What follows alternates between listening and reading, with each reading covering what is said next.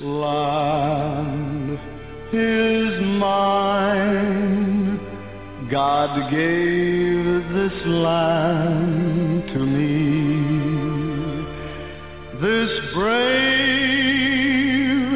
and ancient land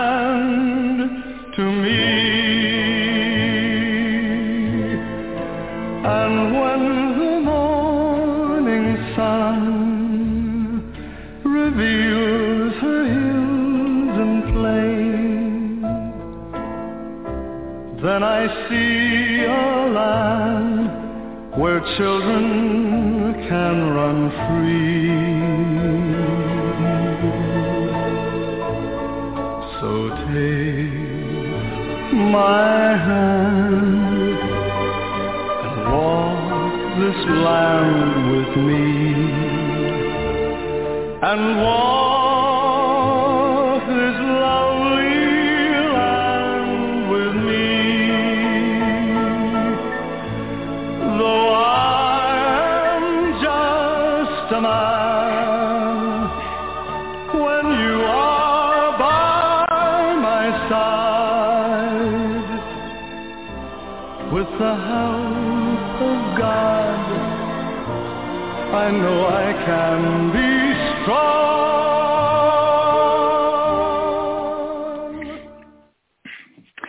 Uh, good evening and welcome. Uh, this is Kirk Miller, and I'm here with my friend uh, Miss D. How are you doing, D? I'm doing good. Thanks for having me. Okay. Uh, it's a pleasure. Thank you for being here.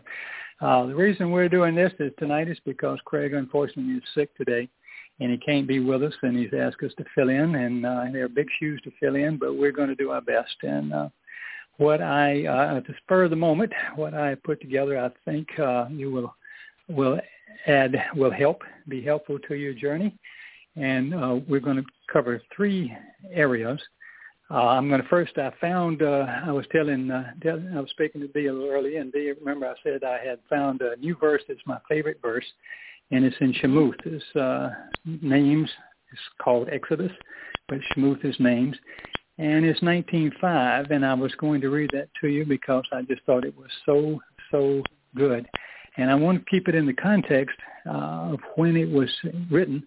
This is dictation that Moshe was taking on uh, Mount Chorb from Yahweh. So it's Yahweh's words, and he wrote them down.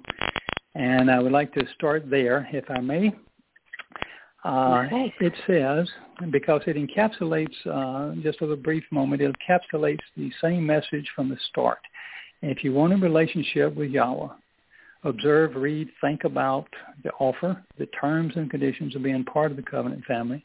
Then if your own free will, Yahweh's gift to you, is free, is freedom of choice. If you want to be Mhm. part of his family, choose to accept it, or if you choose to, you're equally allowed to reject it.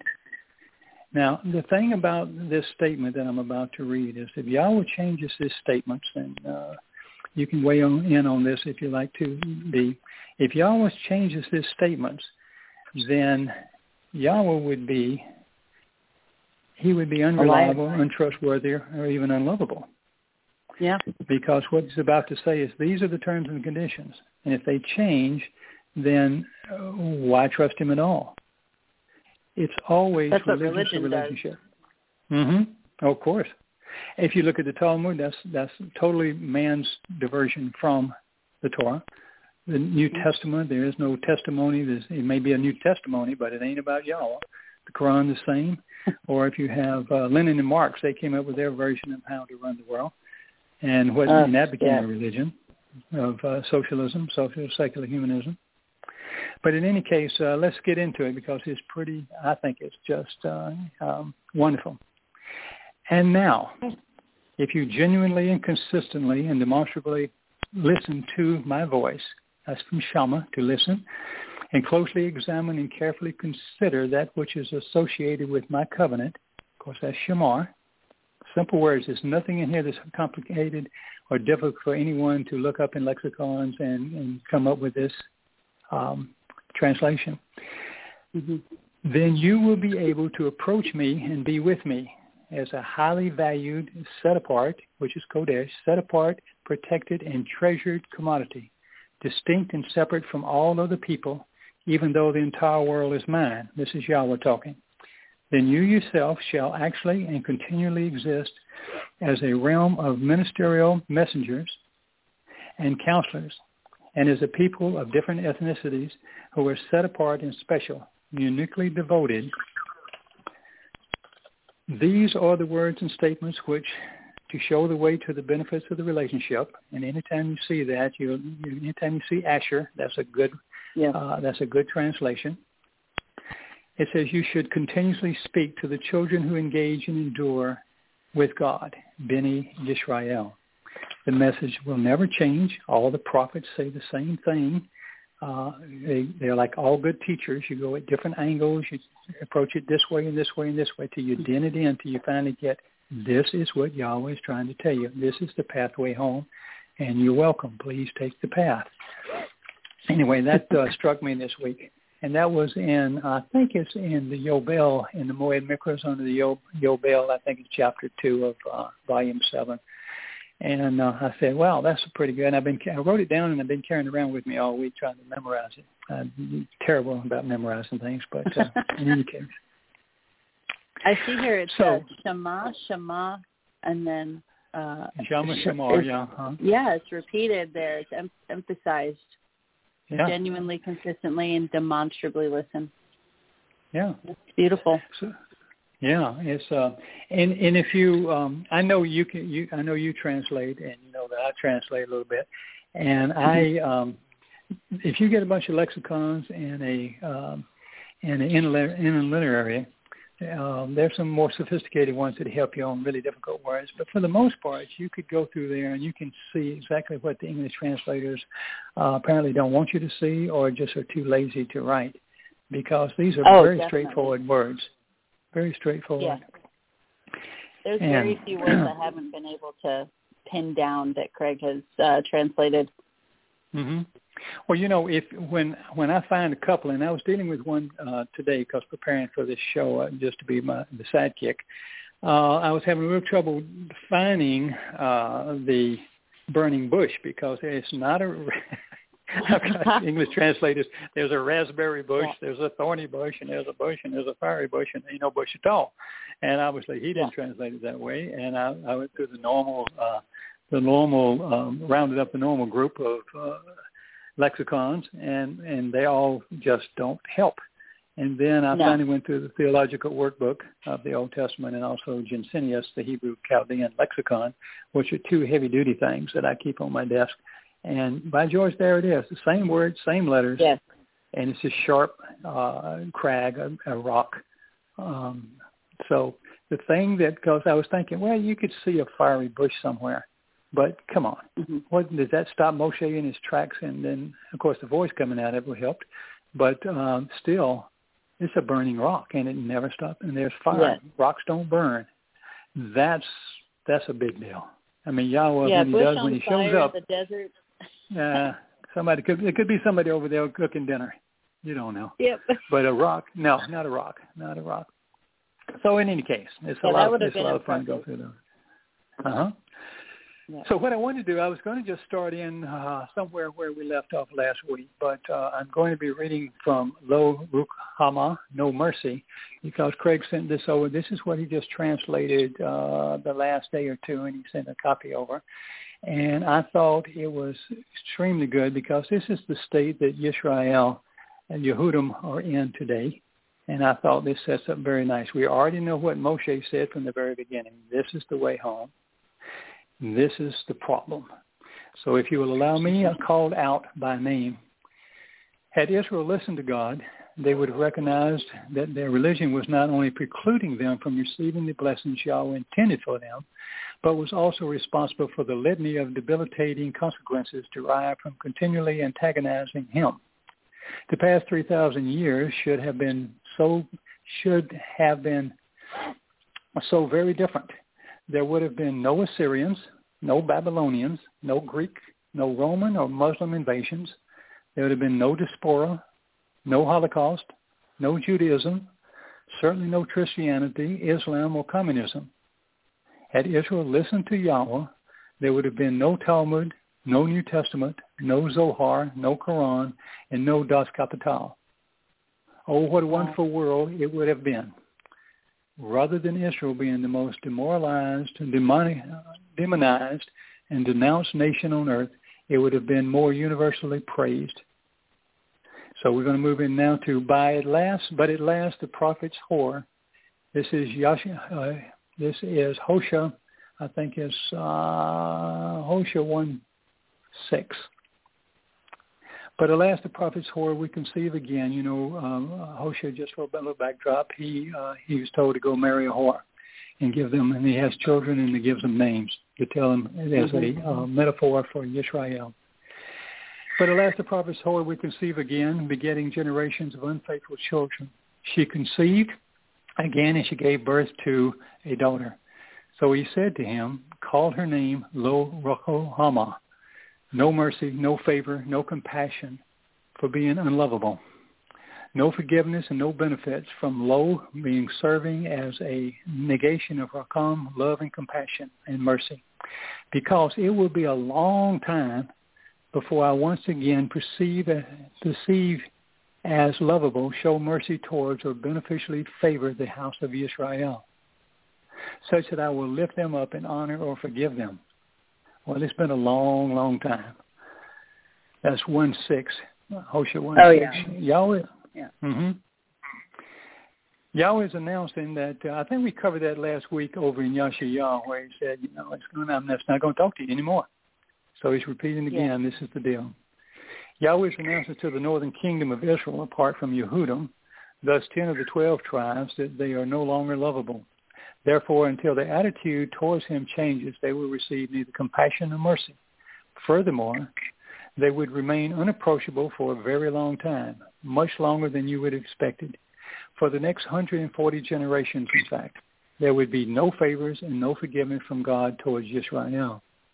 The Israelites would not only be on their own, they would be put out of business. God would, speak, would cease to speak to them again until later no support, no respect, no way to rise above the hellish conditions and they were that they were creating for themselves.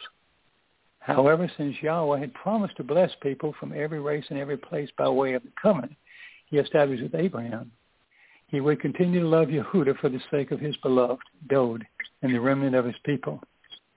Yah continues saying, Yet with the thousand, with the house and family of Yehuda, I will continue to love them, favoring them and providing forgiveness and mercy through them.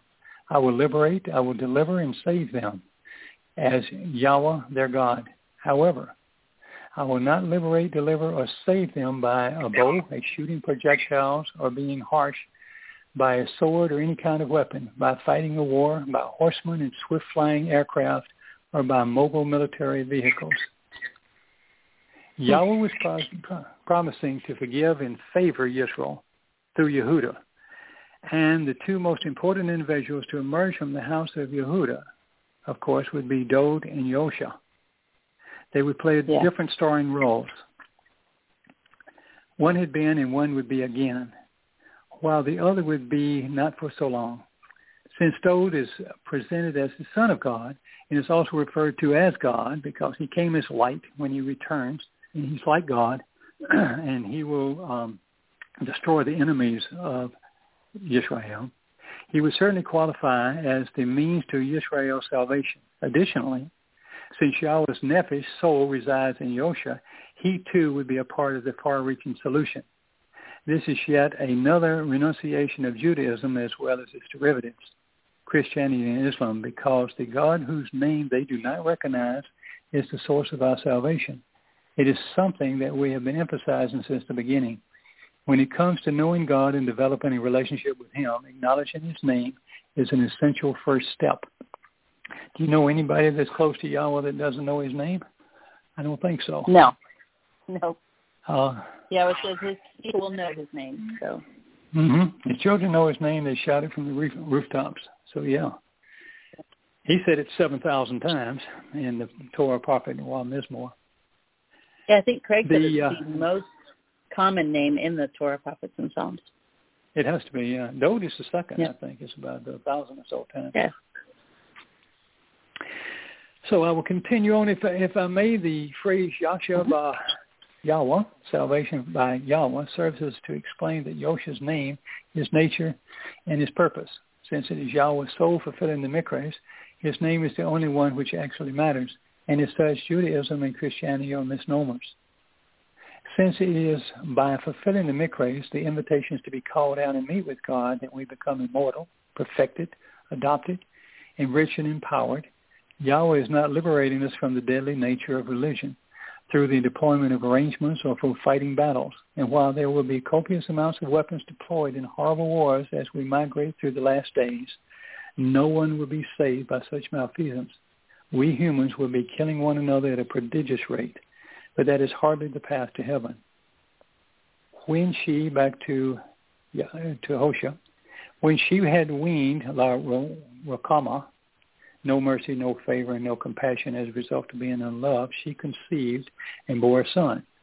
Then he said, announce that his name is La'am Ani, not my people, because you are not part of my family, and I am not your God. This is tough to listen to.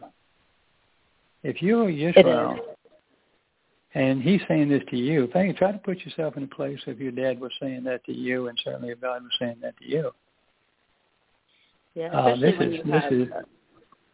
have like Goyim, who claims mm-hmm. to be adopted into the family, using it as a bludgeon against you, and you're the original child. It, it's it's a frustrating scenario for everyone. Mm-hmm.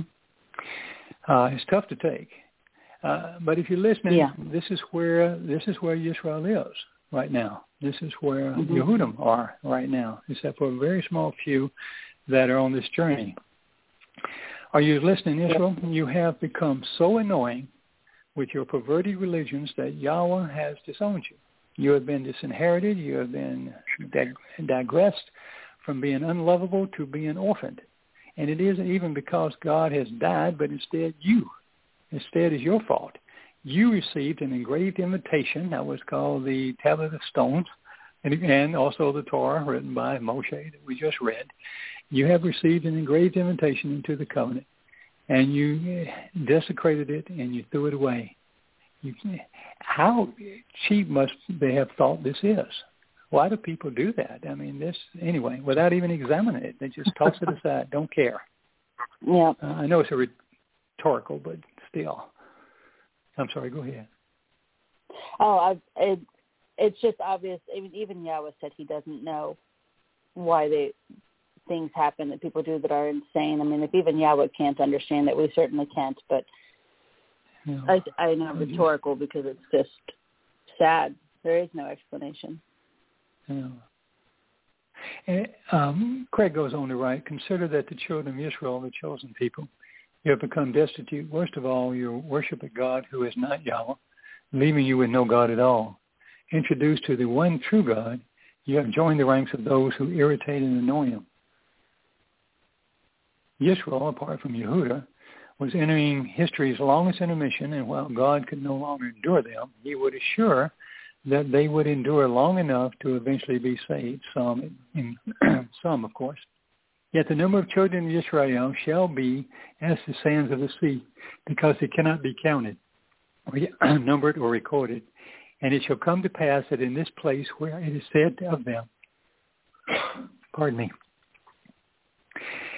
where it is said of them, You are not my family, it shall be said of them, You are the children of the living God. Now that's the opposite. Then the descendants mm-hmm. of Yehuda and the children of Israel will be gathered together and be as one. They will appoint for themselves the best one as their leader. And then they will ascend upwards to the higher place of the land, because great, intense, important, and empowering shall be Yom Yarel, the day of God's seeds are sown in Jezreel. Now this is getting kind of interesting, uh, and, and I encourage everyone to read this when it's published. I think it's uh, it's not quite there yet. We just get a little snippet ahead of time sometimes, and I thought it was uh, interesting. It is a because we're getting so close. Everything I read about economics, I've tried to become very good at economics and money systems and what's going on in the world and how it relates to these prophecies is we are so close is really scary. I don't know how bad yeah. we're going to deteriorate before um, 2029.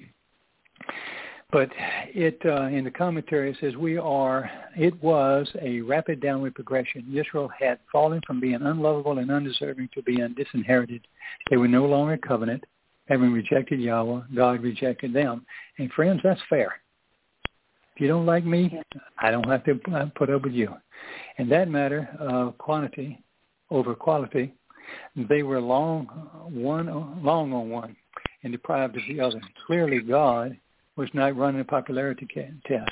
While the downgraded status would plague them for centuries, even millennia, the relationship was slated for resolution.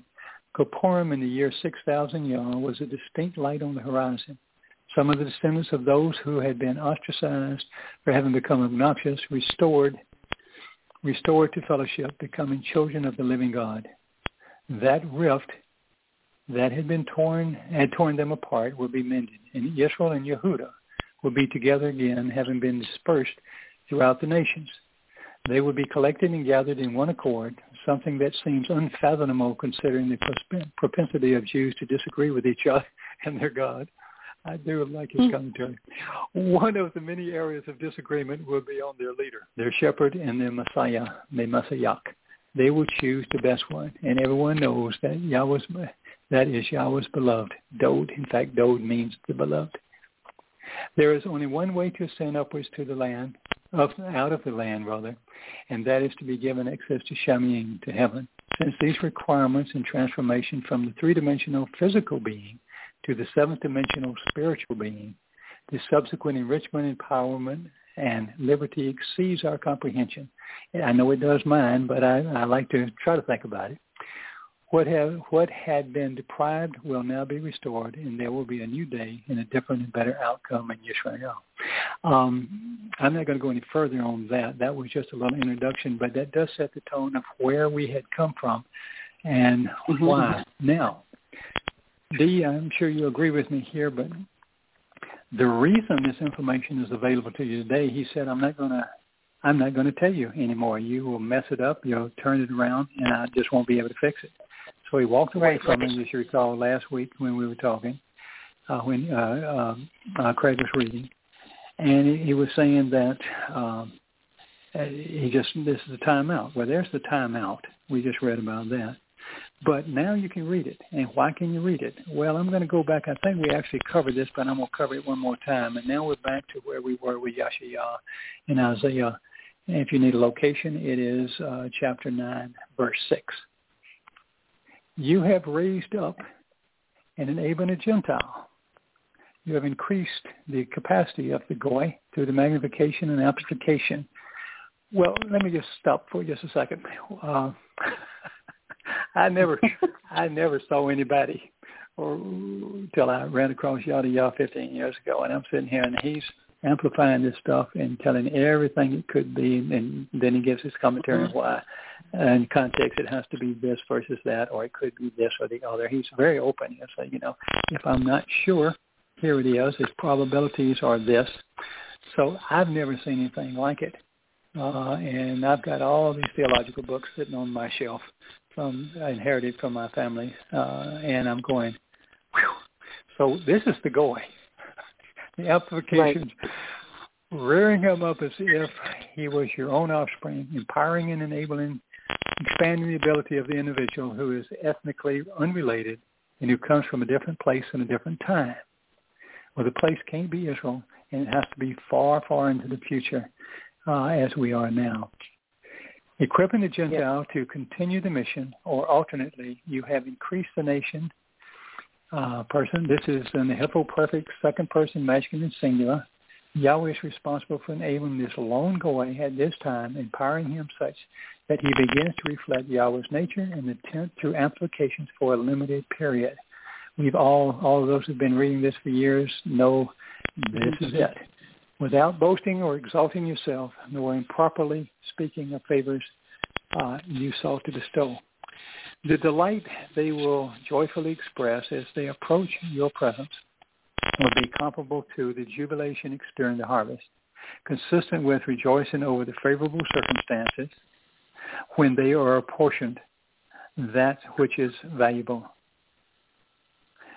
Long ago, Now, if you if you want to jump in, that's quite all right. From time to time, just interrupt me. Don't worry about it. Okay. I don't want to cut off your your reading flow there. You're doing a very okay, good job. well, I, I'm not the best reader in the world, and that's that's too bad. yep. I'll blame it on my Alabama I think you're heritage. doing great. okay. Adequate. I appreciate no, this that. is great. So long ago, well, that's this. You know. I, I, I read this stuff. I've been working on this stuff all week, and and and I won't go into great detail uh, on any of these words other than what's really pertinent because I've I've gone through it, and the reason I do that, I'm sure as you do, Dee, Mhm. is I would like to know if I read something to someone or I tell something to someone that I am totally sure that I've done everything I can do Yeah. to find his translations to be correct. When I find things that are that are troubling to me, and I almost called him Right. about to rock, um, uh, and I knew I knew I'd seen it somewhere. I just it took me a while to uh, find it.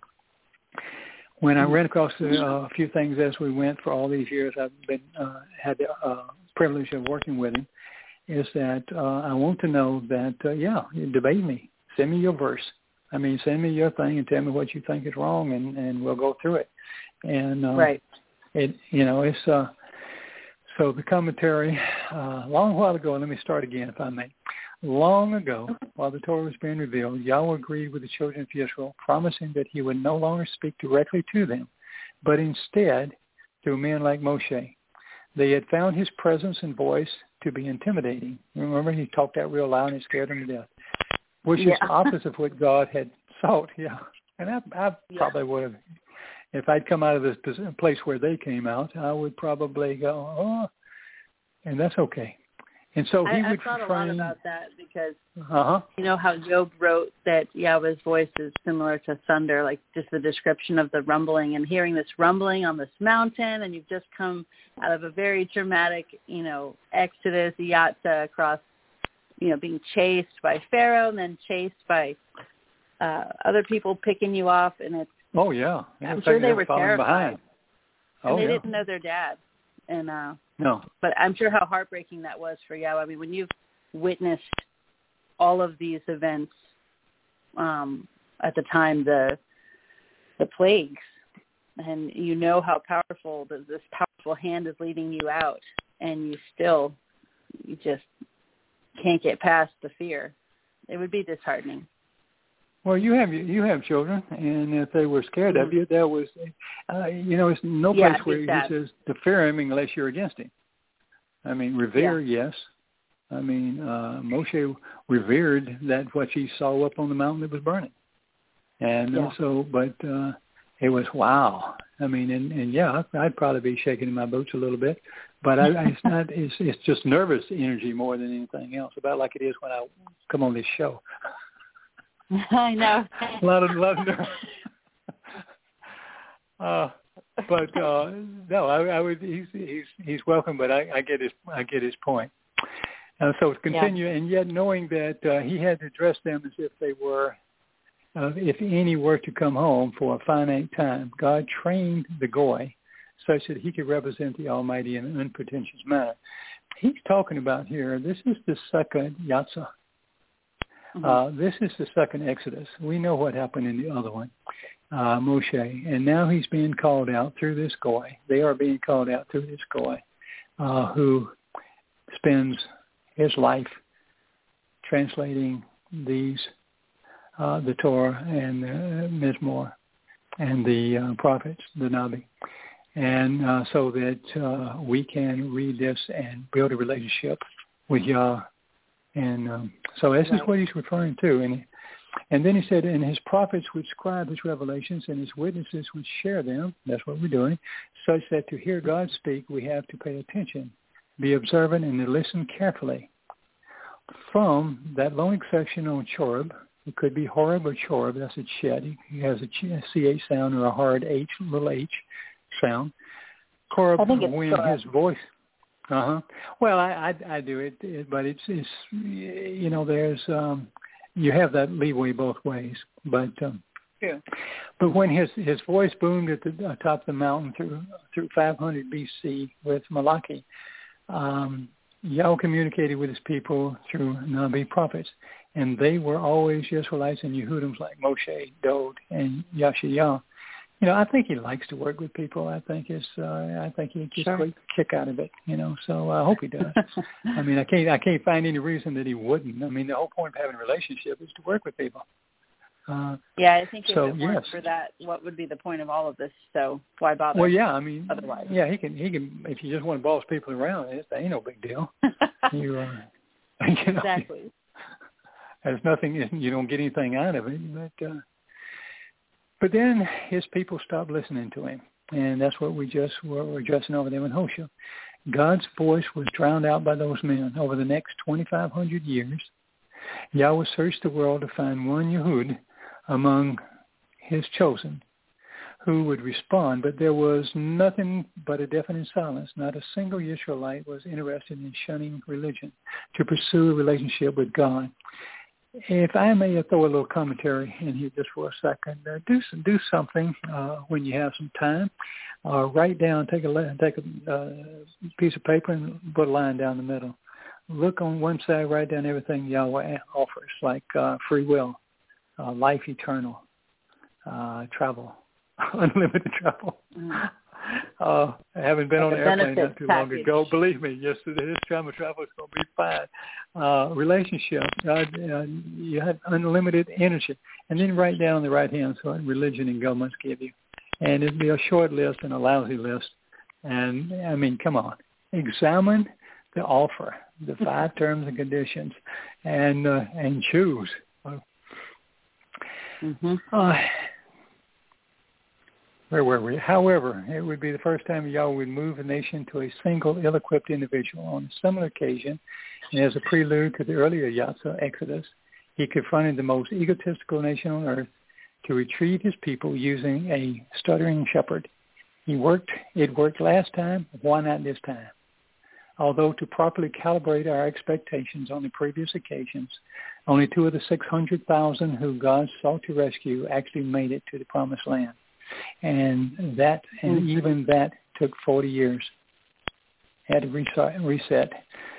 This time we'll only have, thir- at this time we'd only have 32 years, and while Yahweh is a far cry from Moshe, the potential audience has grown 30-fold. Pretty remarkable.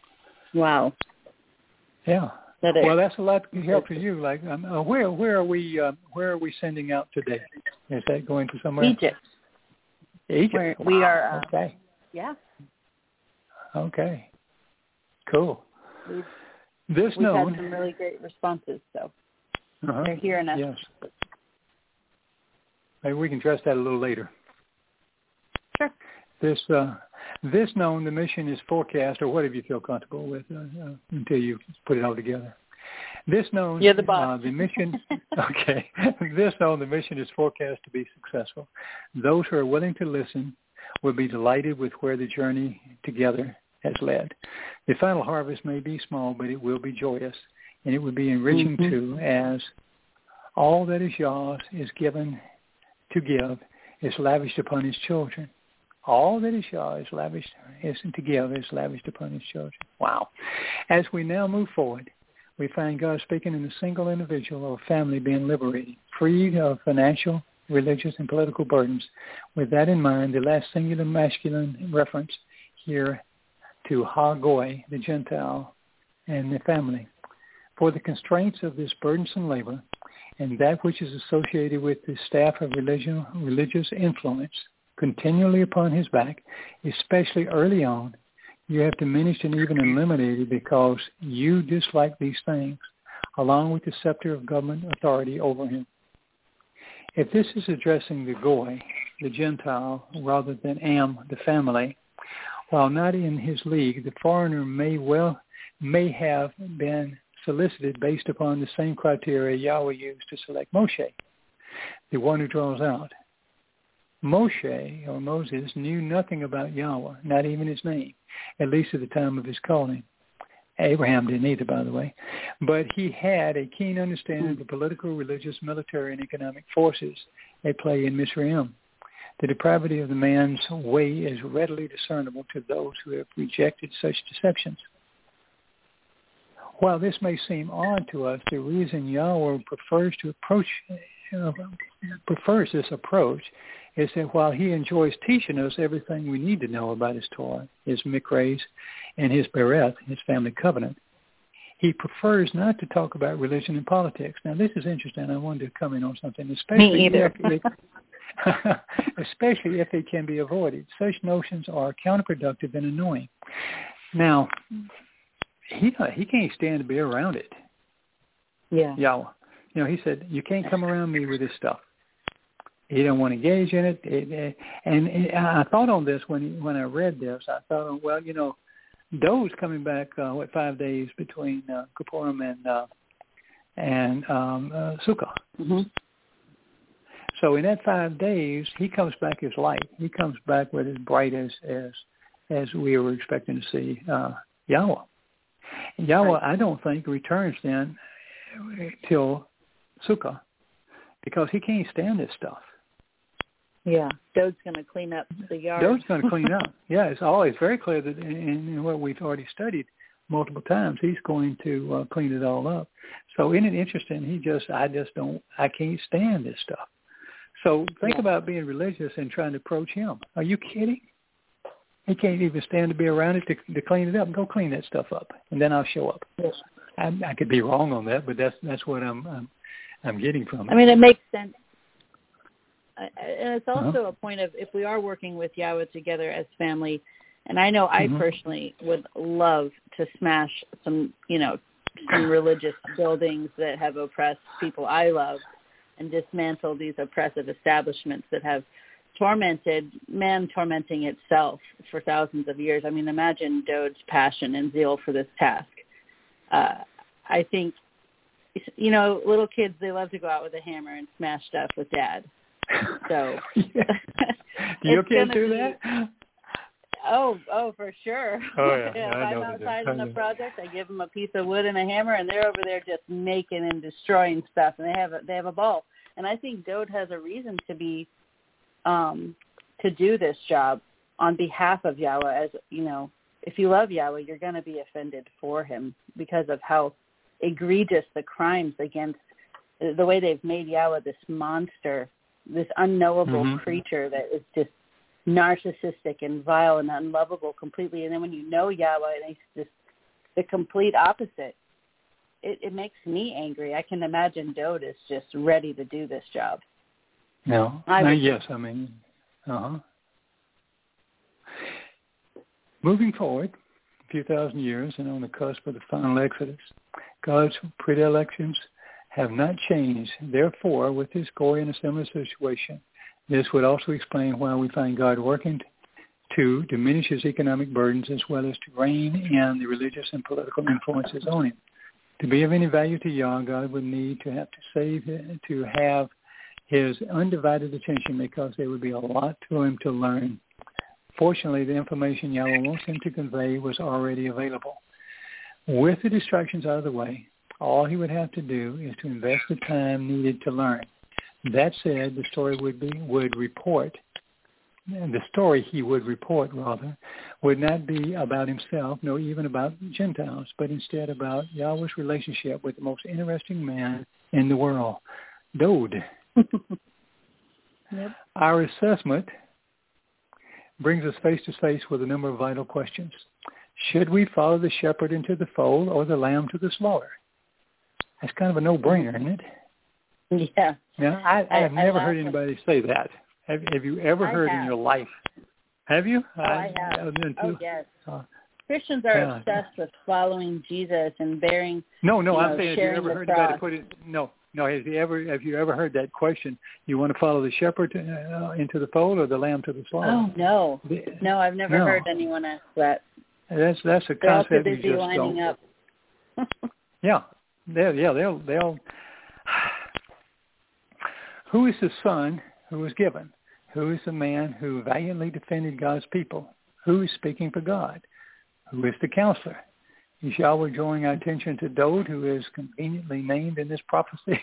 so sad to miss to be able to miss that. Is this Dode is conveniently named in this prophecy, or is it Yosha who is not? Uh, from the historical perspective, who at the time Yashayahu is writing had been the most prominent person in the life of Israel, David or Jesus? Which individual Clearly, properly pres- which individual properly nobody like David.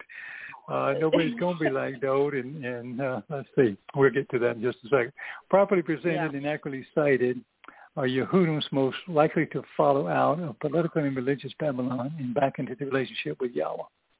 Well, it ain't going to be Jesus. And No. good for them if they catch on. Yeah.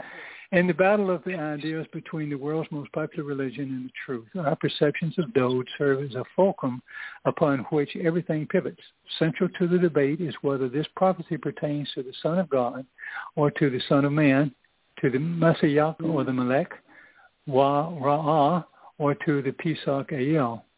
Cognizant of the fact that Israel's, Israel hinges on Yahweh's guidance, might this phraseology about the Goy have been placed in the preamble to Yahweh's single most misunderstood and misappropriated prophecy to help any, any answer help us to answer these questions.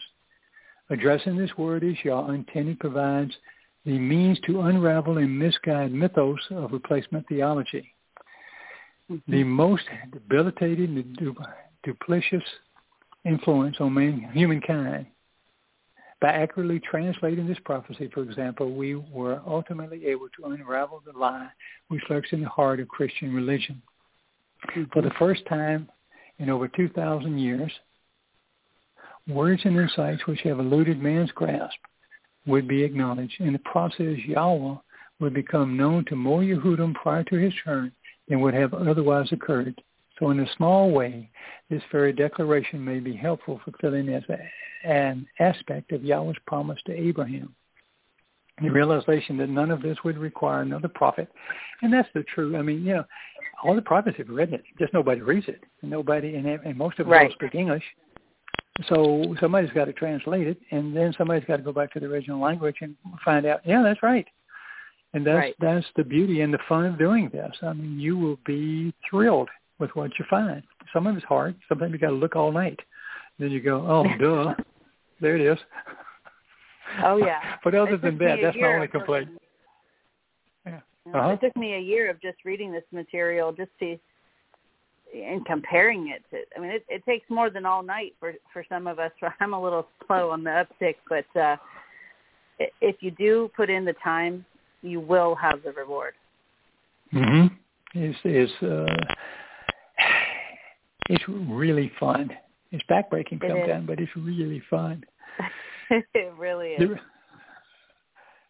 Uh, so back to this, uh, let me reread that. The realization that none of this would require another prophet or an additional revelation is especially relevant because it means that the truth has always been, been available to God's people, even if it went unnoticed. It means that the Goy isn't a prophet, but instead a devoted translator and an, with an inquisitive mind. So let's read on a little bit. And as in the day of Midian, Midian, of questionable, which means of questions regarding judgment. Every, surely since every boot of, of marching armies is part of the commotion and the clamor of battle, and since the attire is befouled by wallowing in blood, they will come to exist as fuel to be burned up in the fire and of the blazing light of radiant energy. Now think about what we were just talking about a minute ago. I'm going to read his commentary in just one second, but think about uh, Okay. when Yah, when Dode returns, he's going to be confronted with, well, if not Dode on the second part, but in the first part, this could this could apply to both uh, the Magog War or the last war in the last uh, three years. Uh, but the same same result. There is a burning, blazing, radiant energy light that will show up and destroy the enemies of Israel. For Christians, this misappropriation, misappropriated, forgive me, for Christians to misappropriate this prophecy presented in the next statement, they must disregard the realization that it is introduced by an overt reference to Midian, Midian, and that is speaks of a loud and bloody army that is incinerated rather by God. They did not occur in conjunction with Yahushua's birth in 2 BCE, nor in the years prior to 33 CE. It was not trans- it has not transpired at any time in our past. It will not occur prior to Do's return with Yahweh in 2033, year 6000 Yah. Christians simply ignore this, this portion of the prophecy because it doesn't fit their guy. And while ignorance may be the path to faith, it does not lead to Yah. According to the text, mm. Yahweh's light is going to incinerate every soldier in the world upon his return. Be forewarned, do not enlist, do not participate in, do not equip, do not support any military force because it will put you in opposition to Yahweh. I think this is so timely. We just celebrated July 4th, and if you walk around my neighborhood, I assume yours, yeah. the flags are waving, the Patriots are there. We throw off some, uh, everybody's shooting up fireworks, celebrating, mm-hmm. uh, blowing things up, I guess, in war. And, and, and they, uh, I'm, I have, there's signs on the windows. I'm, my son is a Marine.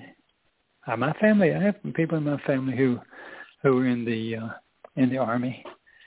I can't mm-hmm. reach them. They don't care. God hates armies.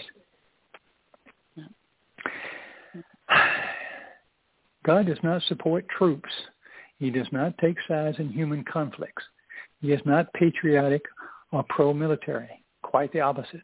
He is going to obliterate everyone in uniform and everything used to conduct war. In a nation like America, which has a, is home to 40% of the Jews worldwide, and where any reluctant to support the armed forces and salute the flag is considered an egregious offense against the country, and they do. Oh, yeah. I didn't grow up with that. Yeah. I didn't grow up with that. Uh, truly, I didn't. Uh, I, I did grow up part of my life in Australia, and we had to sing "God Save the Queen." And I just got tired of getting in fights. Mm-hmm so I said, no, no, no, no, say it, okay. Uh, everything before school started, but no. But Yahweh's overt hostility towards those things is good news. Returning to Midian. Yeah, isn't good news. Isn't good. I'm sorry. It's not good news. Returning to Midian of the 24 times din appears in the Hebrew text. Five are in parallel to the, with Shaphat, to decide by being discerning, which is mm-hmm to exercise good judgment. It is twice used in the conjunction with the mishpat and the midian, somewhat equivalent. Therefore, it is fair to say that midian, midian serves as a referendum on the ability to think. Uh, hmm. I'm going to throw one little side side note in here too for people who are listening that may, for the first time, be reading this. You need to find a interlineary. I didn't even know what an interlineary was. Uh, I knew what a, a lexicon was, but I didn't know what interlinear was. And what that is is it has everything lined up, and, and I'm using a Masoretic text, which is about 85% accurate, and I know what's what's mm-hmm. wrong, and you'll get that after a while if you if you don't know. But you can mm-hmm. it'll have it in order the way it's written uh, in Hebrew, but it'll be it'll have a, a number of signs for it, so you can click on those or look them up in any of in most all of your lexicons, and you can decide for yourself whether these are excellent uh, mm-hmm. uh, translations. Oh, yeah, I have like as three. for the yeah, do you? They're, they're really yeah, I've got I've got two, yeah. but the, the ones online are the best only because I can click from here and go here and go there, and then I can any words that I can't find uh, an expanded yeah. uh, uh, uh, uh, group I can uh, of mm-hmm. words. I can I can go and say, okay, okay, I hear, I see this, and this is why. And then you look at the context, and you can look at the grammar and things like that. And before you know it, yeah. it's the only place I've ever been to, uh, D, where the this this goy, this yada, who is writing this stuff, is telling you mm-hmm. how to do what he does. Right. Look at it. So go true. check it. And I, I know James on his site. I mean, for years working with James all those years and all these years, he would say, "Go look it up. Here it is, and here it is." And he's got yeah. he's got a whole thing on his site about um, uh, more lexicons and more things. We even did a couple of shows together one time about those mm-hmm. things. Uh, filled in for a while, whatever I can't remember exactly, but we covered a lot of that ground as well. So uh, you're you're not out there. You don't have to, you don't have to take it to face value. Go check it out. I like uh, JB's uh, saying. Yes. I totally Moshe agree. fled. You know, Oh, I'm sorry. Uh-huh. oh, sorry. I was just go ahead. gonna reiterate really your point about Craig. Uh, his books, they're, not only useful for helping you learn how to translate, but they're repetitive and they're consistent, which is what you need to learn another language. Um, Mhm. and, and he does this throughout every volume. Uh, the consistency is is astounding. So if you really want to learn how to pick this up, just pick up the book and read, and it will just start making sense as you go, even if you just keep pushing. Mm-hmm. Well, you know, I had a I had a bit of a problem uh, at first. I I thought I should learn Hebrew, and I'll be honest with you, I I know more Most Hebrew people words do. than most most people know Hebrew words, but I can't go down and buy bread, a loaf of bread at a shop in Israel because I would get all. I could pick up some pidgin Hebrew, you know, and do that. Yeah. And here's what turned me turn well. Here's what turned me off. Um, I knew that they were using vowel points to change the pronunciation. Yeshua is not a word. Yosha is a Right. word. Yeshua is not a word. Uh, even Yahweh is not a good pronunciation. There's no merit for it. There's no Right. uh, uh, real explanation for it. Uh, where the hey all of a sudden becomes an eh instead of an ah. And one thing you want to try to do is the best of your ability is is is to uh, when you say Yahweh's name that you pronounce it correctly. And I mean I'm a Southerner, so he cuts me a little slack because I have a hard time with most English words. so accents less are Hebrew forgivable, but you know, even across Yeah. accents and across languages, a transliterated name will be the Uh-huh. same. Yeah, and that's that's true. I mean, uh, uh, you watch TV and the president's name, if it's uh, what, what's that guy's name, Biden, it'll come out da da da da Biden, and you know Yeah, they always use like we- they transliterate names, they star. translate words. Yeah, Mhm. we use titles and, and names across languages, um, but apparently God doesn't get that kind of respect around He here. doesn't. No, no, he- no, not around here. well, he will around here, but he won't anywhere else.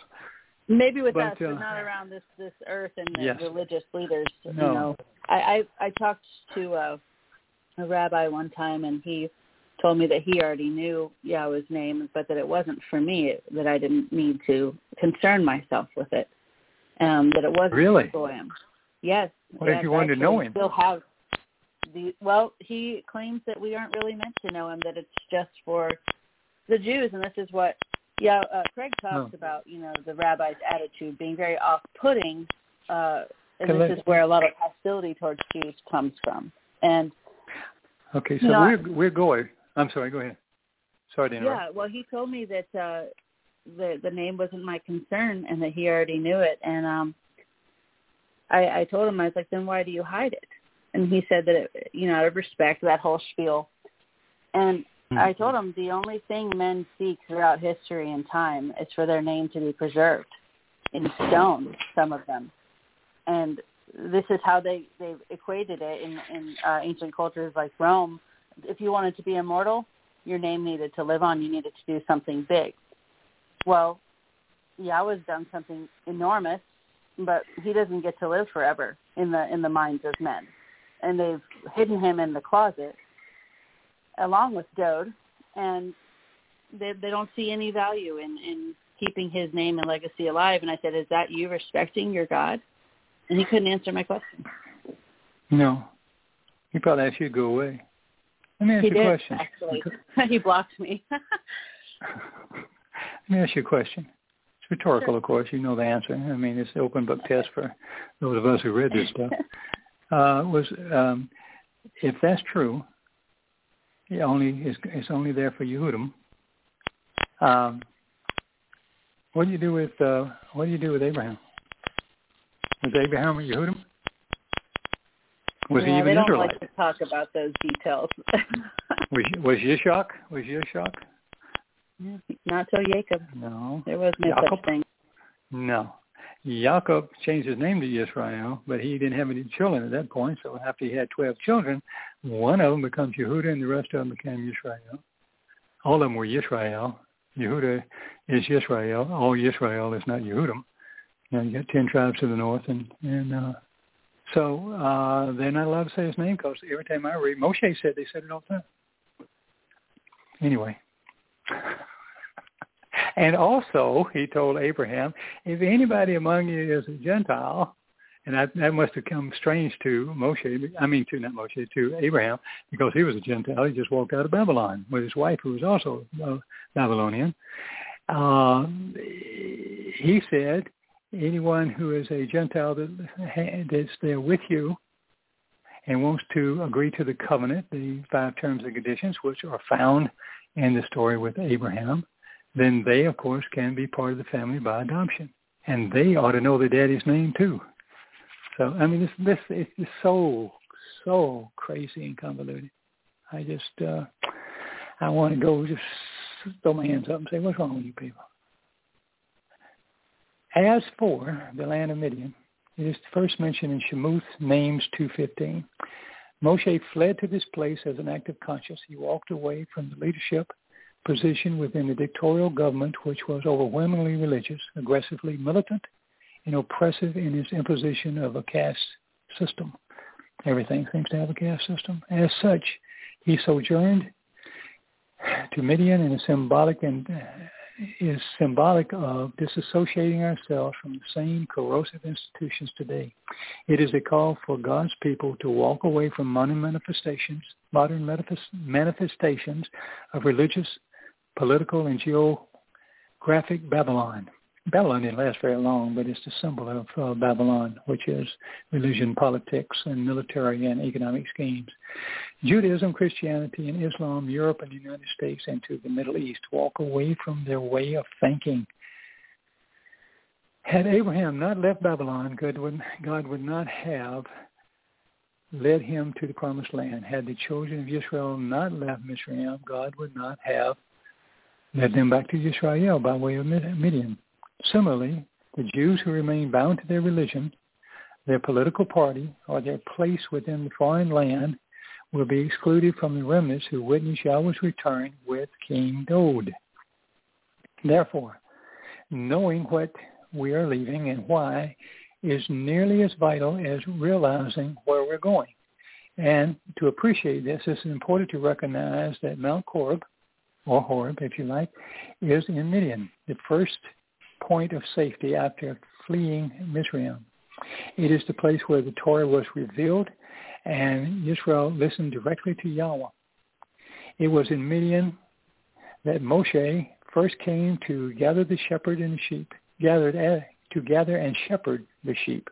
It is where Yahweh reached out to Moshe and asked him to help liberate his people. There was, isn't that interesting? I mean, listen to the way that is. He, he asked him to help me liberate these people. That is so cool. What a guy. There is no better place or more fitting preparation for serving Yahweh's children. It is. It was in Midian that Moshe, a Israelite, ah, was welcomed and supported by a Gentile. After he and his Midianite wife gave birth to the first son, Gershom, Moshe said, I have been a sojourner in a foreign land. Indeed, every Gentile adopted into the covenant comes to realize that this applies to us as well. When Yahweh found Moshe in Midian, he appeared to be an odd choice for the worldly perspective. He had left Egypt, where he lived like royalty. The Hebrew slaves had he had had risked everything to save from the oppressive regime rather than show their appreciation for his sacrifice. They turned against him it would be a harbinger of the relationship between Yahweh and Israel. Nevertheless, Moshe had shown great courage, character, and compassion in opposing the religious and political establishment, which had been, which had made life so degrading for everyone apart from Pharaoh's family and the priest. It would be predictive of what Roman Church would do to Jews and and their own throughout Europe. As an Israelite among Gentiles, Moshe witnessed how cruel men could, how cruel men become when they are molded by their nation. He had also experienced just how unappreciative and disloyal the Israelites can be. But then he also saw that an individual boy can be moral and welcoming. And while these experiences shaped this individual, he was 80, he was an 80-year-old man with a speech impediment. He, so if I fumble over my words, I'm in good company. He was out tending sheep in a God-forsaken corner of the Arabian desert when Almighty God chose this lone individual to convey his name and word to the world. sold by man. Man, let's think about that. That, contradicts everything uh, uh, rabbis believe. So by man standard, Moshe was an odd choice to liberate the children of Israel from religious and political bondage. Nonetheless, the Yatsa, the Exodus, from Mitzrayim actually began in Midian. Subsequently, the people's return to the Promised Land was made possible by what transpired in this place with the revelation of the Torah. I think that's so cool. He started there, he called it there. The light was it was burning on the top in the rocks, and he took him there. They came back and they, he delivered the Torah. Wow, cool. Yeah. Also relevant. Cool. Mm-hmm. Also relevant. Gideon delivered the Israelites from Midianite oppression by following God's direction. Yahweh told Gideon, and I know the Gideon study, uh, this was a good, uh, I even drew some paintings about Gideon, uh, one, that he didn't want the Israelites to attack the Midianites with 32,000 men. Uh, if you read the story, you know where it's going, but instead with 300. So the people, and he sorted them out, and he said, no, just three, 300. That the people would know that their freedom wasn't a byproduct of military might. It would be achieved by relying upon the instruction and it is a lesson lost on nations, including America and Israel. Absolutely Most especially, right. you ain't kidding. Uh, well, I mean, there, there would have been none of this confusion to begin with if it trusted just somebody, just a few people.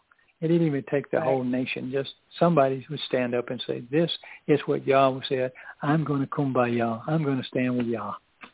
Anyway,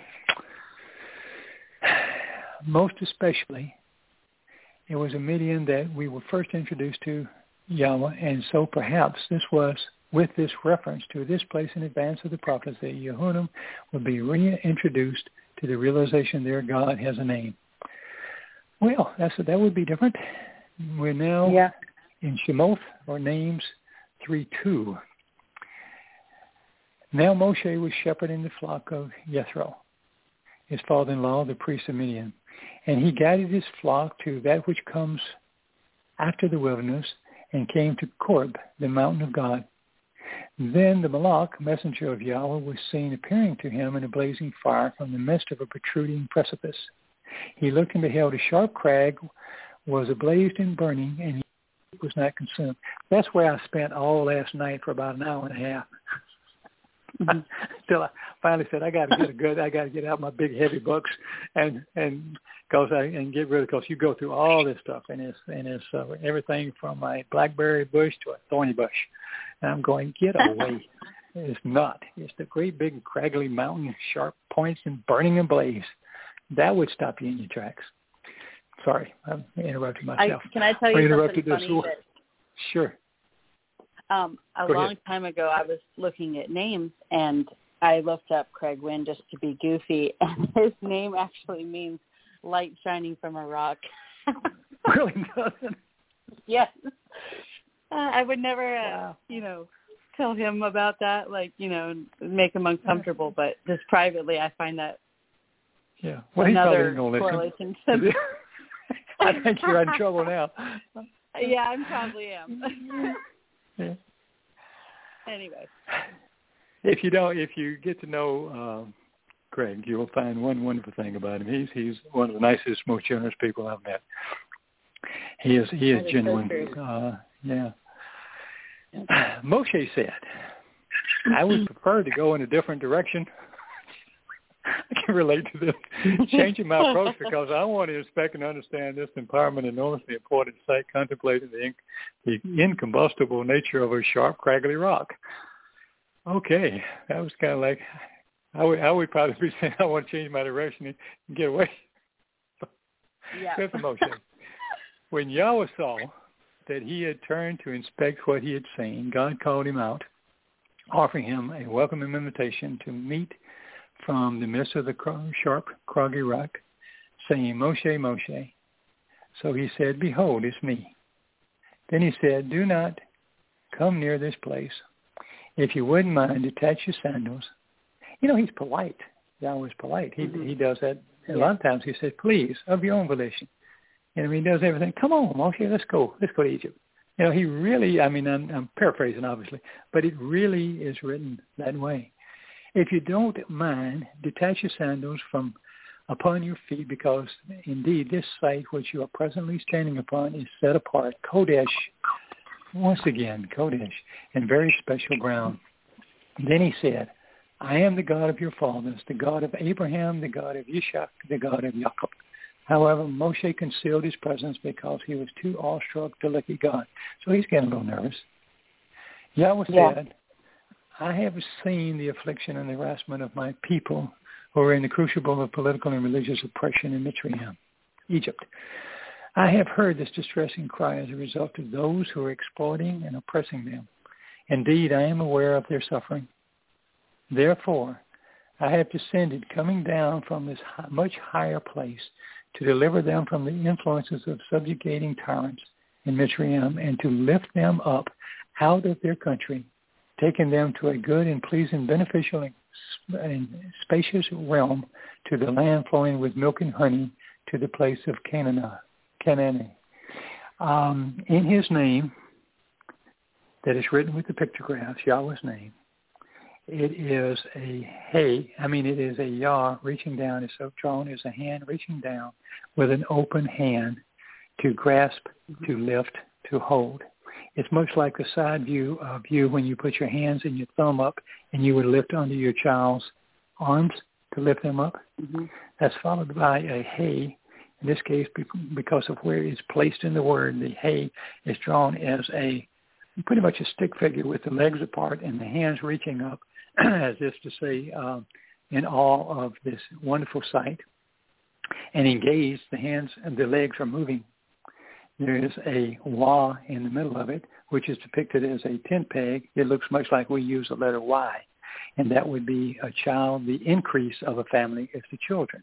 And that was the Y of the two hands reaching up to the mother and to the father. We know it's a mother because the hay that goes in the end is Yaheh Waheh, the hay that goes in the end is drawn exactly the same, but the placement on the end of a word turns that word into feminine. Yahweh's name is feminine. Torah is feminine. But the Hey down at the end, he has both of these parts. He is both mother and father and has all the attributes in spiritual form. But 25% of his name is dedicated to his name, his Yah, the, Yah, the Y, and and the other is dedicated to family. Three quarters of his name is about the family. That should be a clue to somebody. Yeah. And he's reaching down to lift you up. That's what he wanted to do in Mitzrayim. And if you didn't know his name and you're not allowed to say his name, you're not allowed to write his name, and you had to discard the original way that it was written, what a shame. So behold, the wailing cry of despair from the children of Israel has come to me is Yahweh talking. I have seen the starvation rations and the oppressive conditions with which the political and religious despots of Mitzrayim are imprisoning them.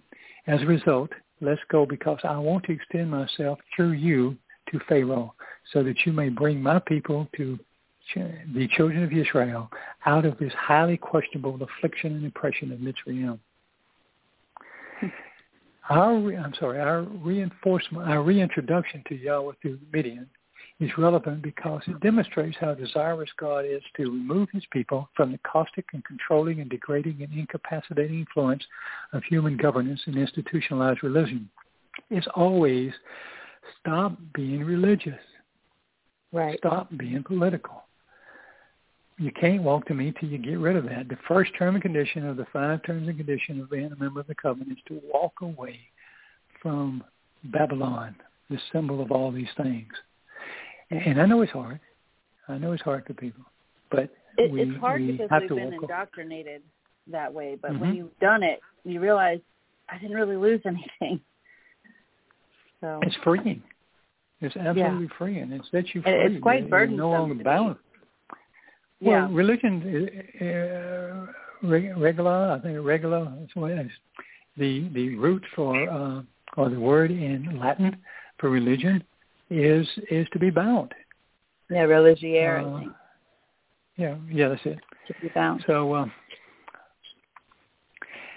so uh, everything is about it is, is you bow down. You bow down to a Lord. They have to have they have to change his name to Lord because uh, he doesn't ask you to bow down.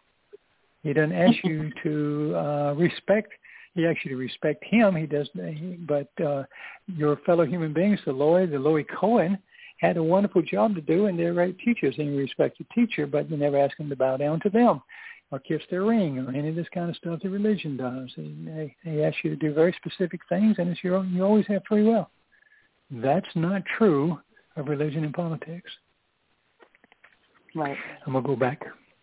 Our reintroduction to Yahweh through Midian is relevant because it demonstrates how desirous God is to remove his people from this caustic and controlling and degrading, incapacitating influence of human governance and institutional religion, as well as the stratified and oppressive nature of the caste system and slavery.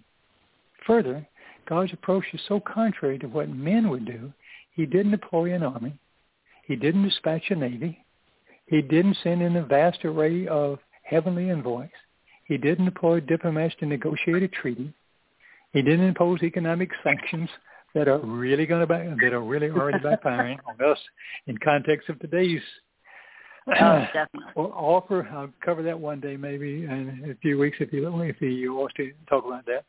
Or offer Yeah. monetary incentives to those who knew, who he knew coveted them. He didn't even engage a popular and imposing, articulate, charismatic, influential, and prestigious individual, but instead solicited the help of a senior citizen. I'm a senior citizen. so I like him already. With a scandalous reputation to liberate his children from Do have a religious and governmental. reputation?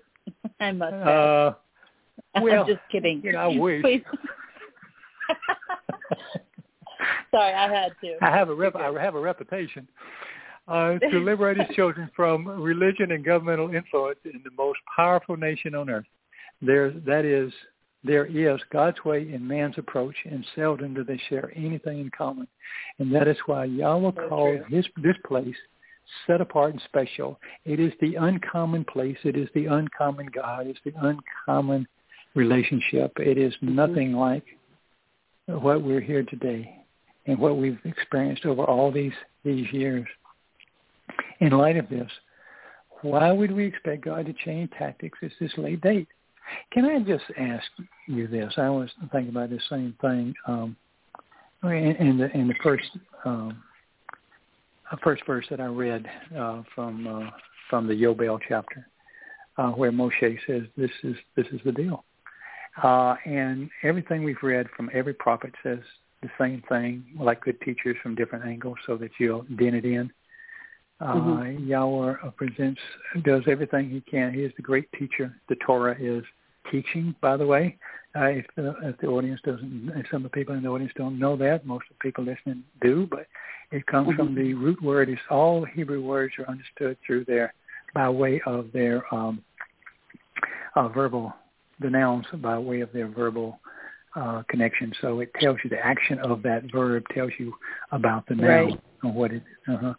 So in Yara is the word which means teaching, and Torah is related to the verb. You always understood through that. So if it's understood through that, then you probably ought to think of it not as law because there are no laws to be obeyed. There's no obey because then you would have no free will. That's a total Right. logical uh, um, concept. You cannot have both. And so There's therefore not you a have word a Lord. for law. There's not even a word for yo- uh, for uh, obey. Yep. Yeah. Yep. you know, unless you borrow it from another language. So, um, but in any case, uh, where we're in light of this, they would not expect God to change his tactics. And and um, the same thing would be, why would there be a New Testament? Why would be why would someone except rabbis where there are no such thing as rabbis uh, in in the Torah? They're Right. priests, uh, and Lowy and Cohen. We know the history of them. Why would you have to invent new words? We're not inventing new words here. We're just explaining the ones that have already been written. Uh, Yep. we turn to this section of Shemowth names because we are searching to understand Midian. Midian refers to Yashia, refer, reference in Yashia 9.5. Little did we expect it would, it would shed some interesting light on how God goes about choosing those who serve, who serve his children. So here we go. But Moshe said to God, Who am I that I should go to Pharaoh and come out with the children of Israel, bringing them out of the religious and political oppression of Mitzrayim. So he said, because I will be with you. This is the sign and the proof Mhm. that I have sent you. By you having brought out the, out the family from Mitzrayim, the crucible of affliction and oppression, you will work with God upon this mountain. Well, if they're going to leave the mountain and go there, he's, that's a promise right there. We're going to come back here and we're going to teach them here. And that's where the, that's where the Torah was delivered. That's where all this knowledge was delivered. So Right. uh, so, um, and he wants to work with people. What's the fun of it? I mean, if not. and that mountain where the Torah was revealed in Midian, it is a place where Jewish judgment comes into question. Anytime there's an M in front of the word, a mem, it means the question asked what, where, when, why, how, why. You know, Mhm. what, when, where. Yes. Yahweh obviously wanted to work with someone who knew that, who knew the Egyptians and who understood and was opposed to the, their politics, their religion, their military and economic system. Having experienced, experienced these things and having left them because he dislikes them, made Moshe effective while sparing God the ordeal of having to explain why he was so opposed to that which had subjugated and abused his people as Roman Catholics and Muslims have done and now progressives are doing, as I suspect that is that it humors the Almighty to communicate his name and word to an individual with questionable diction. Good. That's a little funny. Yeah. I gotta laugh at That's that. it. Yeah, Yahweh's funny, and and, He is. and Craig, quite frankly, uh, he's he's become one. I mean, he was good right to begin with. He's really good now. He throws some things in there. If you look, I, I just in the middle of the night I started laughing. I just go, "That's funny." Like the tweets the other day, and it means Yeah. you know what the word is? It's but long before there was Twitter, the word translated Twitter. I I heard him. That's just ironic. It's and, and they're I using so. it so terribly. And then there's Craig on Twitter with his books. Uh huh. wow. Yeah. Ah, having left That's really cool. Now we're back to yeah. Having left corporate management, religion, patriotism, and politics, I can picture myself. This is Craig talking in his commentary, in Moshe's shadow, without God having to explain. I understand Yahweh's aversion to these things. His position resonates with uh, me, Craig, and I am sure that it did with Moshe. And while I, Craig, wasn't afforded the opportunity to climb the desolate cra- crags of Cherub, there wasn't any reason to do so. Not now that we have found that we find Yahweh ready and willing to talk to us through the words in the Torah which were revealed upon the mountain. And while it was an individual calling, Moshe would not work alone. Aaron would join him, as would others. In my case, it was Joe, then Jeff, James, now Jackie, David, oh, what's his name? Kirk, Mike, Molly, J.K., and the other oh, always wonderful D, and so many others. This is it's quite, weird to see my name there. I hadn't read I that. know. I, I never expect to be in this book, but hey, Caught thank me you. off guard. Thanks, thanks for the shout out. Now, now, now I've got Yeah, to be I good. mean, imagine being Craig and having to write about yourself all the time. He's got to throw us the yeah, bus. I know. Threw, I think he threw us under the bus. Yeah. Take that. Ha ha. Oh, that's It is, it is an honor to participate in whatever we can do. I'm sure we all feel the same. oh this is yeah, why we helping find- God get this out is hmm is a passion. Well, I think wouldn't we want. I don't want to go meet him and say, you know, you could have done something. I tell you, I could have. You know, if I had children, I'd tell them. I, I tell all my relatives, and they just say, "No, you know, I like Jesus." I'm going, okay, well. I don't I'm not laughing. I'm, I'm, it's a nervous laughter. It's not. I'm not laughing at him. I I grew up uh, around Christians all my life, participated in it because I didn't know any better. I couldn't find anything better. Uh, I'm and- not as nice as you, away. I, I find it laughable because they don't know Jesus. They've never met him. No, they they don't know really this myth that that is Jesus. Yeah, Yeah, there was a Passover lamb. Yeah. Right. His name was Yoshua. He came and it was inside his body there was a soul, and that soul belonged to Yahweh. It was created for that moment uh, to do that thing, and because it conveyed the information, Yahweh could feel it while being in the seventh dimension. He could feel what was going on to this body and to this soul and the third dimension. Uh, there's science backing all this kind of stuff up, so you get an idea Yeah. that this is the way it has to work, um, and that's in, in many of the books. Um, so he had to he had to feel it, and he had to know it, but he didn't need a soul to be more of himself. He didn't need a soul to be less. And if he doesn't have a soul, it wouldn't make him any lesser. Having a soul doesn't make him any more. It is, and I think this was the best thing that helped me because I fought trying to figure this out for a long time.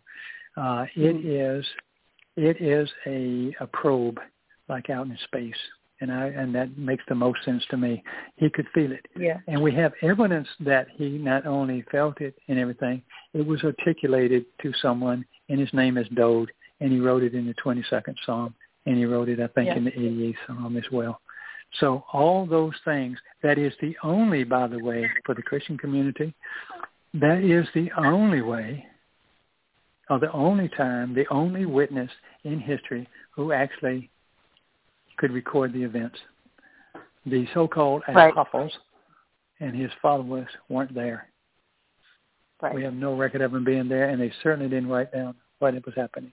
But Doe did, Right. and that's in the year th- about the year 3000. Then let's see, where where were we? 313. Then Uh, Moshe. Uh-huh. That's Yep. right. I'll start. I'll start. It's just a little. It's just a little bit. I'll start these three things because I interrupted myself so much. then Moshe, the one who draws us away from human oppression, said to God, "Now, look, okay," he said, "If I go to the children of Israel, now this is really good. Uh, if I go to the children of Israel and I say to them, the God of your fathers has sent me to you, and they ask me, what is His name?" What? It's funny now, this is the greatest prophet of all it. time the greatest prophet of all time, Yeah. and he said, "Y'all, what?" He says, "God, what is it?" Because he don't know his name yet. What is it? What I say your name is? What shall I say to him? And God responds to Moshe. He says, "I am Ihaya, who I am. I exist for all time." That's a mm-hmm. permanent word. It's, it's not caught in there. No verbs stuck in time. Then he said, which is mm-hmm. part of the same letters in his name. Then he said, three of them. Then he said, "This is what you shall say to the children of Israel. I exist." The I exist has sent me. In addition, now in addition, right after that, he said, in addition, God said to Moshe, this is what you should actually and continually say to the children of Israel. Yahweh, the God of your fathers, God of Abraham, God of Yishak, God of Jacob, and sent me to you.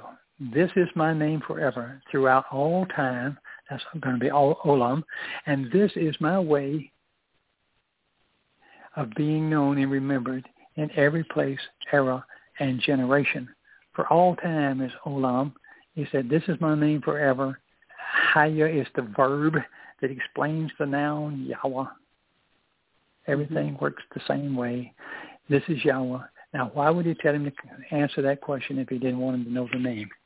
And, and, and Right. if you can't pronounce it, the stupidity of somebody trying to say you can't pronounce it, then you can pronounce a whole bunch of other words, much less Torah, Shalom, etc., etc.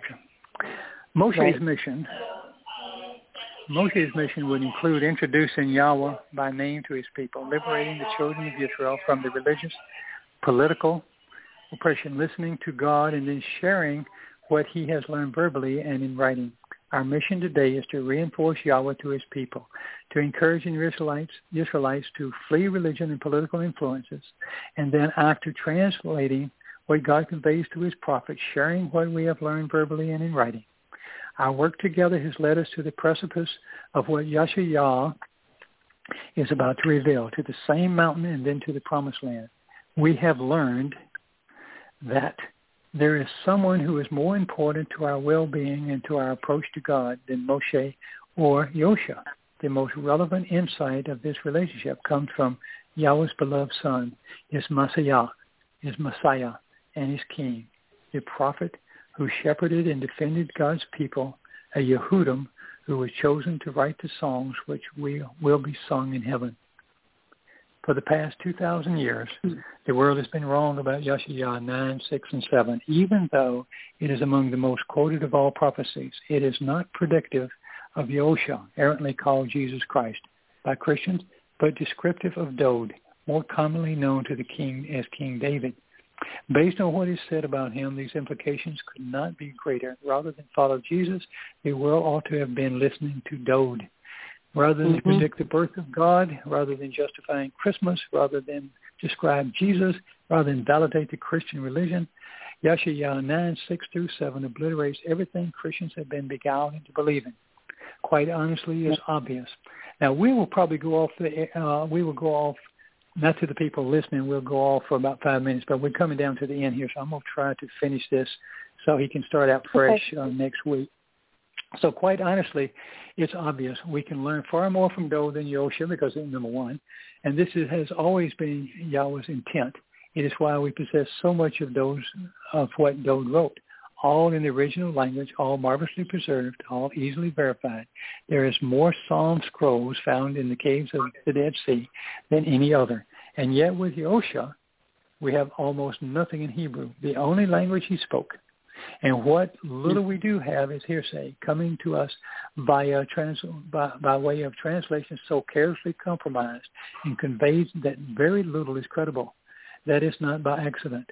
The prophecy affirms that Dode was the most brilliant, articulate, and insightful man who ever lived. And as the Son of God, the Messiah, the Messiah, the King, he will be returning with Yahweh to shepherd the flock throughout space and time. Simply stated, Yeshayahu 9, 6 through 7 pertains to Dode and not Yosha. And so mm-hmm. many have, have been led to believe. And yet these men's lives are intertwined in many ways. Without what one, without what one wrote, what the other did is unknown. Yeshayahu-inspired revelations fundamentally changed the world's errant perceptions of Jesus Christ, such as Yahusha is no longer viewed as the Son of God, as the Messiah, or as the King, or as our Savior. God was not born. He did not die. And there will be no second coming of Christ. Yahusha was the one Christian ignored, one that Christians ignored, the Pesach Ayel, thereby opening the doorway to life. My hope is that Yehudim come to recognize him as such. Before we rejoin the prophecy, there are some things that we ought to understand. Yeshayahu, Isaiah 9, 6, and 9, 7 telescope time in traditional Hebrew fashion, presenting what has been and will occur. It depicts play over a period of 3,000 years, and since the past, present, and future is seen as one, integrate the whole of God's perspective. And 9.6 and 9.7 should never have been broken apart and presenting the two distinct thoughts. Therefore, the translator must choose the tense which most accurately reflects and time frames the time frames and being discussed in the transition of Hebrew to English. In this regard, we must pay especially close attention to the conjugation which speaks of things which are completed during a period of time and open and continuous. Now, that may sound a little bit heavy, but it's, it's once again uh, Yada, Craig, going through the stuff to introduce you to what. Uh, but I'm going to read because of time. I guess we have enough time, don't we? Does it? What time? When it's does it end? Oh, we okay. Typically thirty, okay. I think. Okay, so I think I've lost my place. Where was I?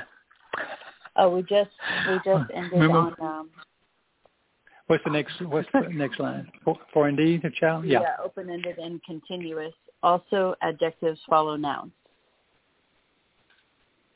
Oh, adjectives follow um, nouns. Yes. Mm-hmm. Yeah, and and and I'll I'll do that very very quickly because this is it's just a difference in the language.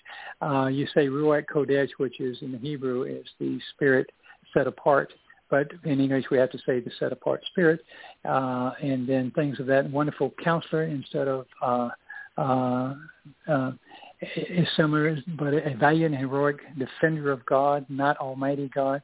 So this is where they, they changed everything by just mm-hmm. reverting back to they're using English, by they're changing it from the Hebrew, and and not being faithful to the Hebrew.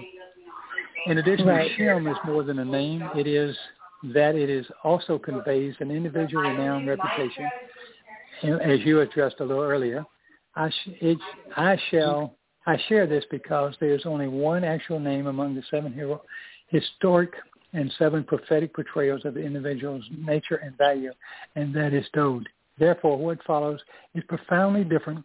And that last night I went through all of these things, and you can too, and you'll find, wow, that's where they screwed up. and he's totally justified in, in doing it this way. Yes, I've done it. Therefore, what follows is profoundly different and yet more accurate presentation of Yeshayahu 9, 6, and 9, 7 than any you have seen before. The opening stanza must be more memorable, maybe the most memorable ever spoken. Here we go. For indeed, a child was born before us, a son was provided and placed concerning us. The opportunity to learn that what can be known about how to engage and endure in addition in addition to the government was and will be on his shoulder. His reputation and renown has been read and recited as a counselor providing valuable advice who is astonishingly brilliant and amazingly insightful. A valiant and heroic individual with a prominent military and political standing in the community of God and, a, and an eternal witness providing enduring testimony for the Father, the leader who conveys the authorized position on reconciliation and restoration leading to salvation, tremendously increasing the ability to learn about and respond to the means to engage and endure, to be liberated and empowered.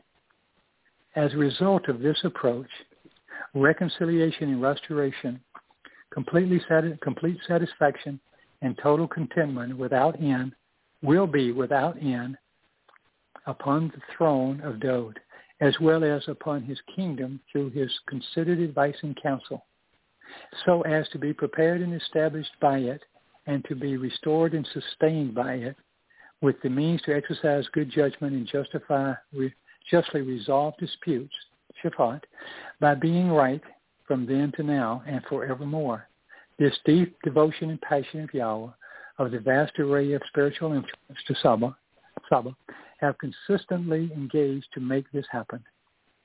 At this hmm. time of this writing, circa 700 BCE, the declaration that child was born before us would naturally have pertained to Dode, but not Yosha. The child was not only was not only conceived and born in the normal fashion, in the perfect conjugation, this life could not have been eternal.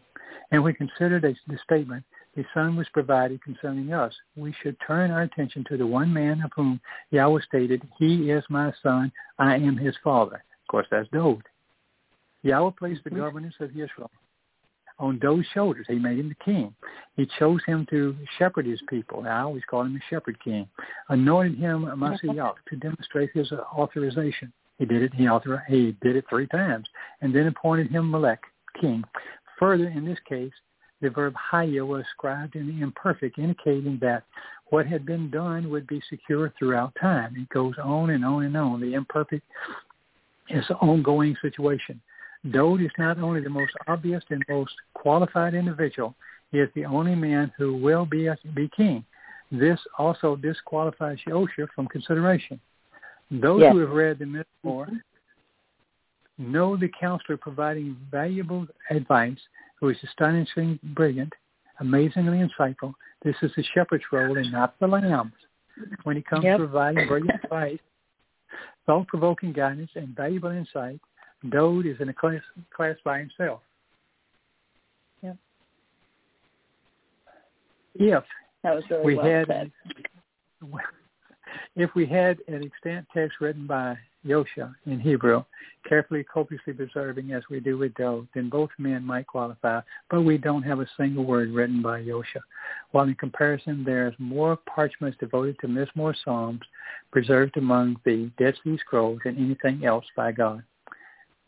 Gabor, let me see how far this is down.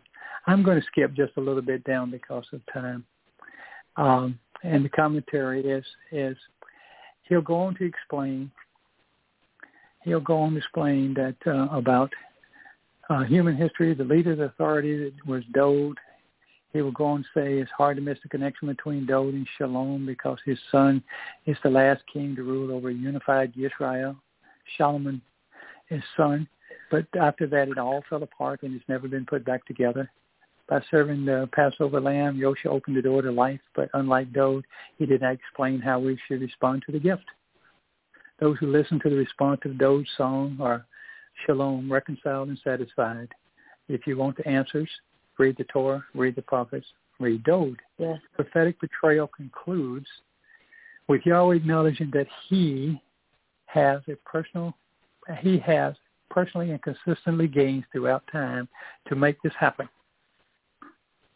Because his kina, deep devotion and passion, his strong desire to accomplish something special as a result of his love for Dode, the beloved, that's what Dode means, considered that it was Yah's kina, fervor for exclusively for exclusivity and ardent love, which lies at the heart of his relationship with his son. When Christians transferred this promise to Jesus Christ, it had had to make his father, who loved his son, angry.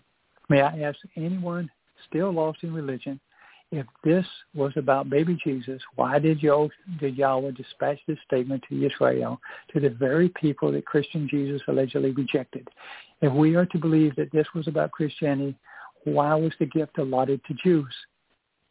Yahweh hmm. said, this is 9-8, Yahweh dispatched the word unto Jacob, Israel. And so it had been allotted to Israel. That's what Jacob changed his name to. The individuals who engage and endure with God from Yish Salah El. This prophecy is a love story. It's a genuine treasure. And yet for thousands of years it has not been used to validate a it has been used to validate a hateful religion while besmirching the loving relationship Yahweh had intended. Yes. That is, if you would like to read it in person, it's in chapter 11 called Nathan, the Gift Upon His Shoulders. Um, it is remarkable translations. Um, and, and, this is uh, the Shanah years mm-hmm. of the Yada yes, Yada series. Yes, exactly. Okay. Huh? And uh, I love the site. I love the site. I mean, you can go there now, and I can read all this stuff, and uh, and there it is. You've got the, all the moeds, and that's where I found the on the number two. The second chapter was Yowbel, and that's where the first statement was. That was so uh, fascinating to me. Yes. The message, the message is for Israel. The message is for people who want to become Israel. It is a, it is to tell the Yehudim um, for the second Exodus, the Yatzah, come home, walk away from politics, religion, uh, and the military, and the things that are so common in Be Kodesh. There are five terms and conditions, and they're not hard, and they're all beneficial. Well, Dee, that's about all yep. I got. All right. Well, thank you so much for inviting me to come on tonight, and uh, Thank I do hope coming. Craig feels better next week. Yes, we we all do. Please believe yeah, me. COVID is no fun. No, I uh, No yeah, and uh, and I will continue my role as over there in the corner and say something every once in a while and be fun. I get to listen. But uh, thank y'all for putting up with me, and uh, thank you, Dee, once again, Thanks. and thank you, Yada, for trusting me uh, and doing this. Thank you, Craig, and, and uh, I wish you all uh, uh, happy Shabbat and uh, Shalom. Happy Good night. Shabbat, Kirk. Good night. Thank you. Thanks. No problem. Bye. Bye.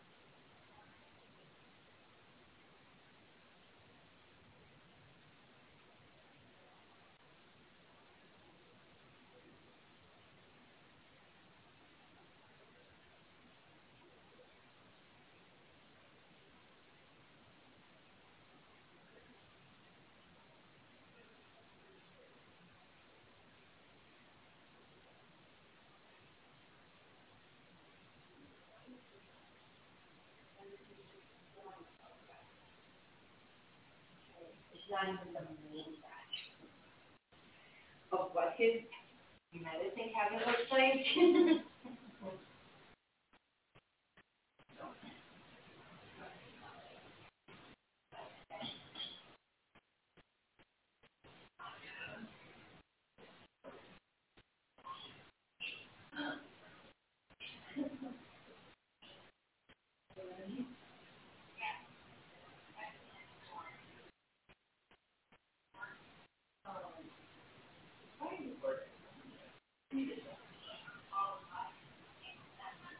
Okay, so there's three of them. Remember, this is, this is cabinet one. There's others. This is cabinet two.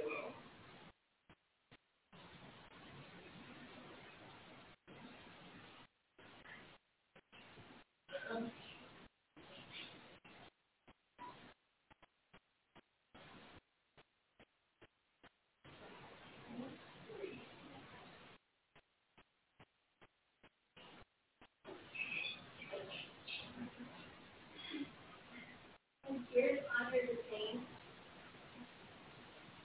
It's like, it's, it's very sensitive. I think, I just listen here and I just feel overwhelmed.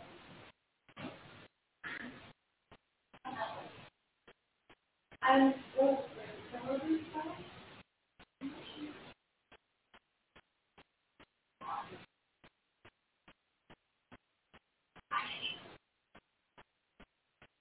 Like, I'm, don't know, if he wants to cover everything, he can. Like, he, I think, I, I think he's worse about going to the doctor than I might be. Oh, I love Carson White. Mm, yeah.